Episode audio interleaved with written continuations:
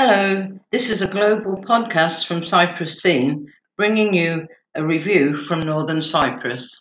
Kuzey Kıbrıs Turk, İngiliz Derneği the Anglo-Turkish Association of Northern Cyprus, ATA, which regularly supports good causes for the benefit of everyone in Northern Cyprus has presented the Lapta Secondary School LSS with computers for its IT classroom.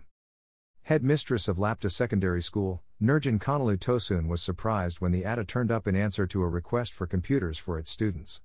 Nurcan, who is full of praise for the ATA, said unbeknown to me the school's IT teacher asked the ATA if it would provide some much needed computer equipment. To say Elam surprised at the kindness of the ATA in answering our needs so quickly shows what a wonderful caring association they are.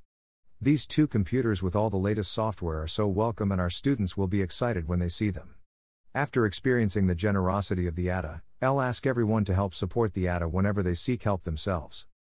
ATA chairman Philip Lloyd, whilst presenting Nurcan Kanalı Tosun with the computer, said that the ATA is always pleased to be able to help local good causes, especially schools, and will try whenever possible to ensure that its support for local good causes continues for a very long time.